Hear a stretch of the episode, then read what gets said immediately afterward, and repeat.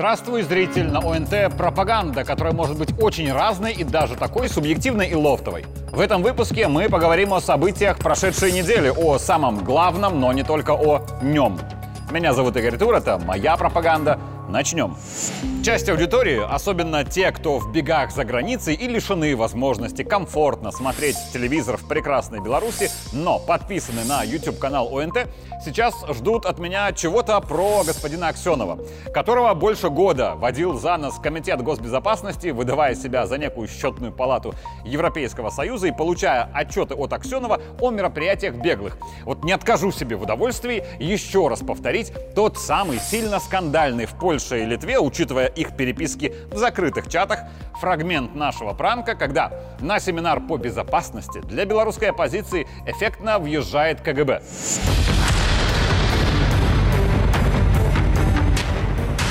Добрый день, все ли меня видят и слышат? Мы рады приветствовать вас на нашем семинаре по безопасности. Рады приветствовать всех, кто сегодня пришел. И первым делом разрешите мне представить слово нашему организатору и спонсору э, нашего семинара по безопасности.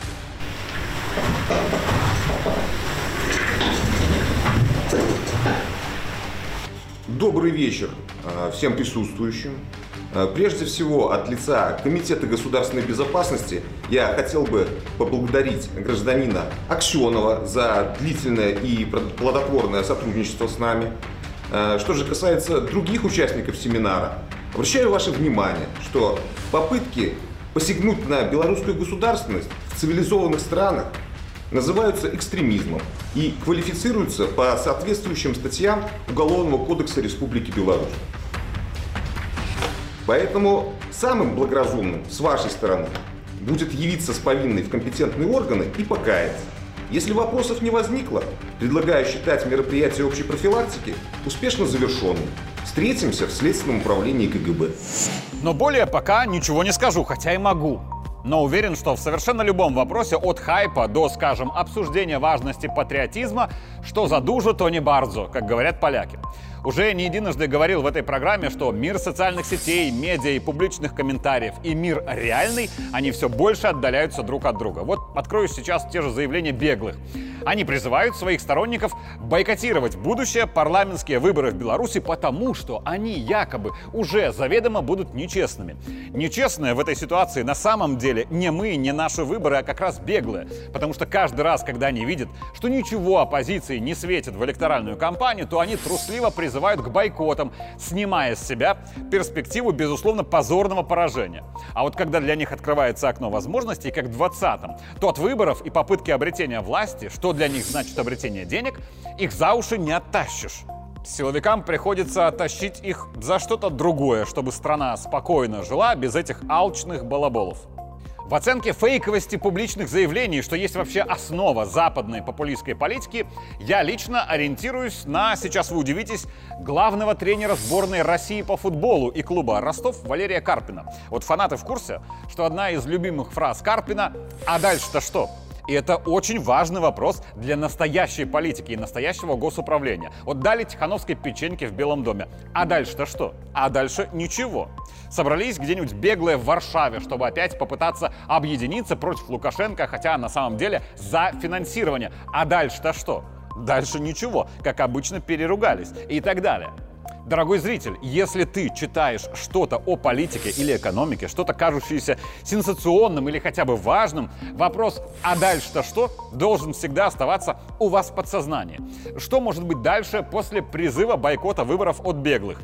А дальше может быть то, что белорусское государство старой оппозиции, которая внутри Беларуси, может организовать чуть более простой вход в электоральную кампанию, а где-то даже и помочь. И это же касается и президентских выборов в 2025 -м. Представьте, какой крик будет в Варшаве и Вильнюсе, если кандидатом в президенты зарегистрируют кого-то из титульной белорусской оппозиции, но не беглых. А дальше-то что? Этот вопрос в разных формах задает вертикали управления президент, особенно часто в последнее время. В прошлый понедельник Александр Лукашенко провел кадровый день, назначив сразу несколько послов за рубеж.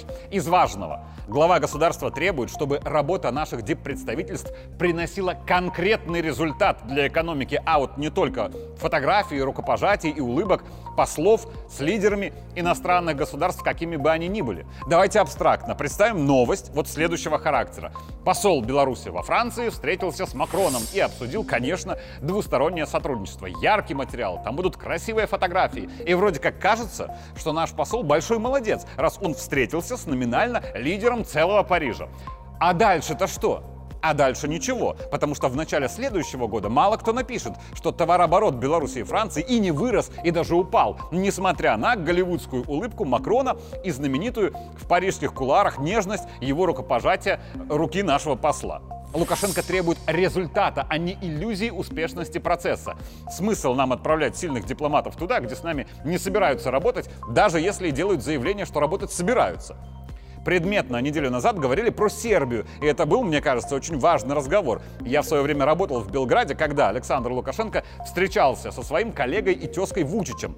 И на Вучича, как лидера сербского народа, с которым у белорусов исторически прекрасные отношения, наш президент, смею утверждать, сильно рассчитывал.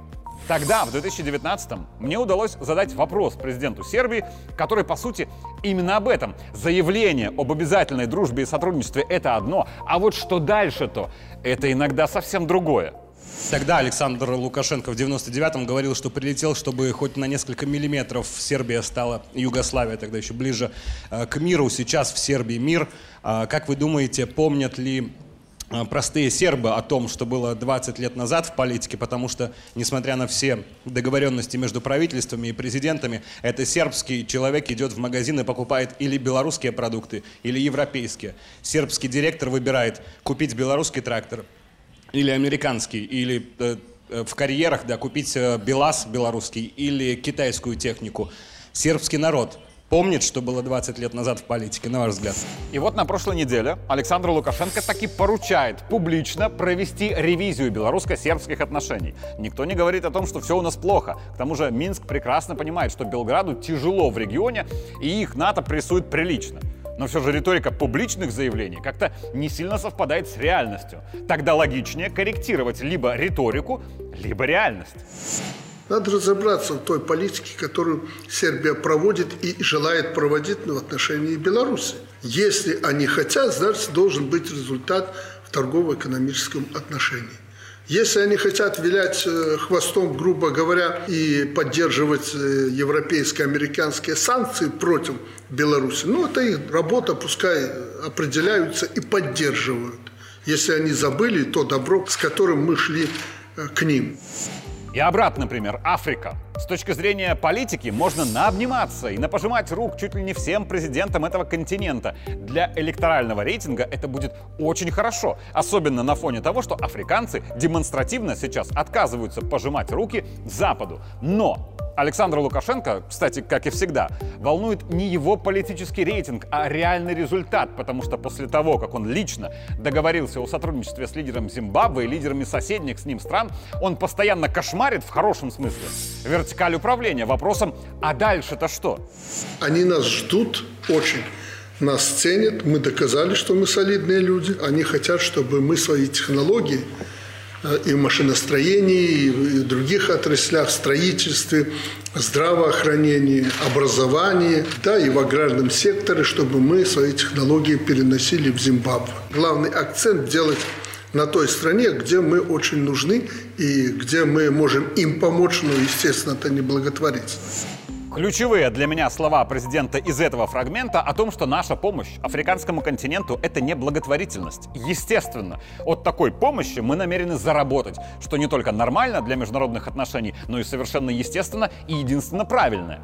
А вот здесь я поделюсь своими измышлениями на тему дружбы в политике и о том, что в политике дружить сложно. И начну с личной истории своих принципов работы в журналистике и на телеканале ОНТ, самом рейтинговом, напомню, в стране.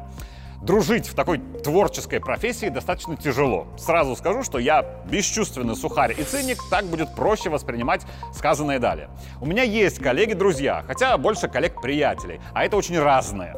И ко мне порой приходят коллеги-приятели со следующим вопросом. Мол, помоги, подскажи. Нужен, например, фрагмент речи президента. Вот об этом ты же лучше знаешь, ты быстрее найдешь, дружище.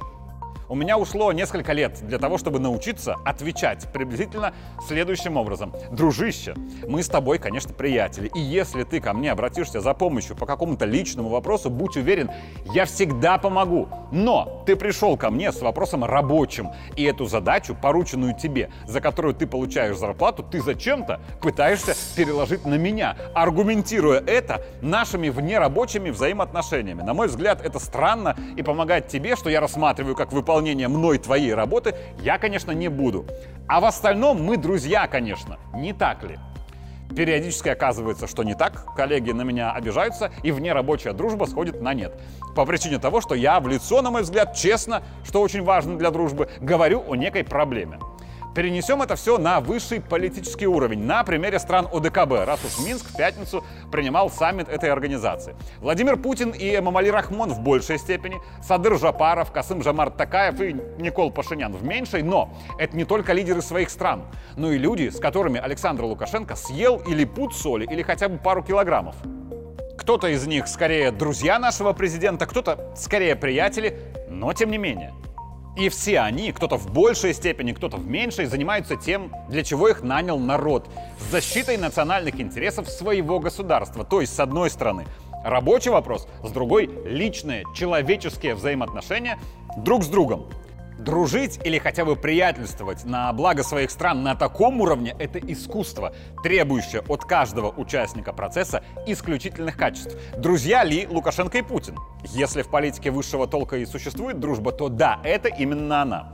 Говорят ли Лукашенко и Путин как президенты стран что-то, что не совсем приятно слышать друг другу, безусловно, и не только говорят, но и принимают соответствующие решения. Самый простой пример – атомная станция – Мол, Владимир Владимирович, ввели в строй станцию, спасибо, но, несмотря на нашу дружбу, вы-то сроки сорвали, давайте пересматривать договоренности. И Путин совершенно нормально говорит, да, Александр Григорьевич, давайте обсудим. Вот они точно могут разделять рабочие вопросы и межличностные, что в политике крайне важно. Но все ли так могут? Это вопрос без ответа. А накануне саммита УДКБ Лукашенко собрал силовой блок, чтобы честно сказать следующее. Хотел бы посоветоваться по ряду вопросов военно-политического характера и, прежде всего, оборонного характера, сферы безопасности и выслушать те проблемные вопросы, которые сегодня у нас, возможно, существуют во взаимоотношениях с членами ОДКБ. Проблемы в ОДКБ есть. И есть в том числе проблемы у Беларуси в отношениях с членами ОДКБ. Это тоже правда. И об этом Лукашенко говорит и говорит публично. Более того, в рабочем кабинете президента при этом не только госсекретарь Совета Безопасности и министр обороны, но и глава Главного разведывательного управления. А все страны разведывают, даже если речь о партнерах во всех возможных союзах. И это, кажется, тоже был такой военно-политический сигнал. Мол, друзья, коллеги, у нас есть проблемы, и Минск нацелен в пятницу их предметно обсудить. И вот кто точно говорил об этом, о проблемах, которая, давайте честно, обнажила СВО на Украине и коллективное западное давление на вроде как коллективную организацию, так это президент Беларуси. Сначала своим уже коронным «давайте откровенно». Надо быть сильнее и сплоченнее. Давайте откровенно, у нас пока этого по максимуму не хватает. Надо идти к этому быстрее, чтобы не получилось, что если где-то вспыхнет, тогда мы встрепенемся и начинаем шевелиться. Затем вообще произошло то, за что одни Александра Лукашенко очень любят, а другие любят чуть меньше. Президент Беларуси говорит, что некоторых партнеров, цитата, «штормит». То, что некоторых наших партнеров штормит и в публичных высказываниях, и в поступках, носящих провокационный характер, прежде всего их проблема. Я скажу одно. Если есть претензии, то надо озвучивать их, глядя в глаза друг другу, а не разговаривать через вбросы в средства массовой информации. А далее вообще главное. Не всеми называется одна из главных причин попыток шторма в отношении Беларуси, хотя все все прекрасно понимают. И это ядерное оружие на территории Беларуси, которое вернулось в страну благодаря личному решению Лукашенко и его договоренностям с Путиным. Чего уж там, в некоторых столицах ОДКБ на это отреагировали как «ну зачем же, это же вызовет недовольство коллективного Запада». Только задача ОДКБ не вызывать восторг у Запада, а защищать территорию стран-членов Союза.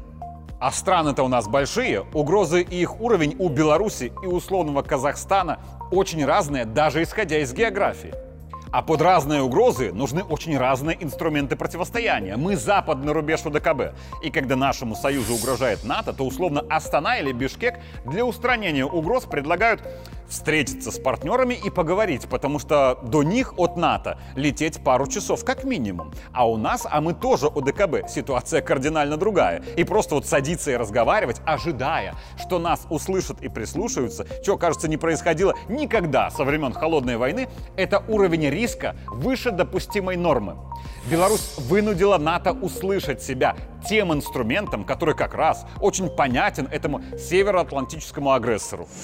Упреки о размещении в нашей стране российского тактического ядерного оружия просто абсурдны. Мы, повторю в сотый раз, никому не угрожаем. Мы просто учимся дипломатическому так называемому этикету у тех, кто сделал язык силы мировым трендом.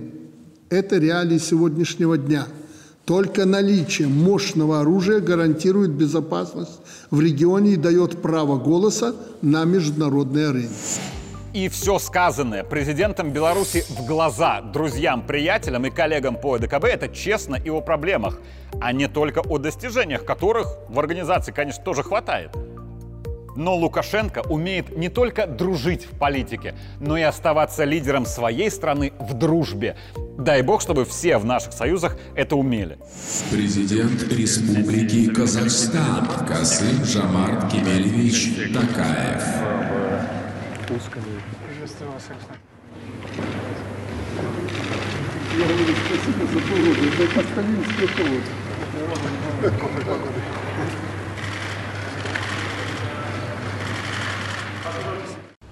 grupo está muito das pessoas que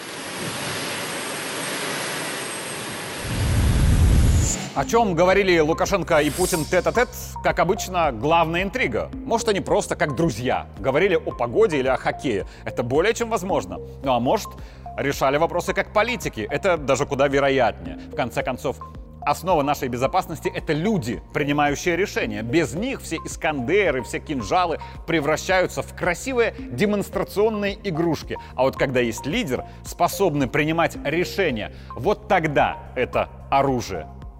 Меня зовут Игорь Тур, это была моя пропаганда. Увидимся в следующий понедельник.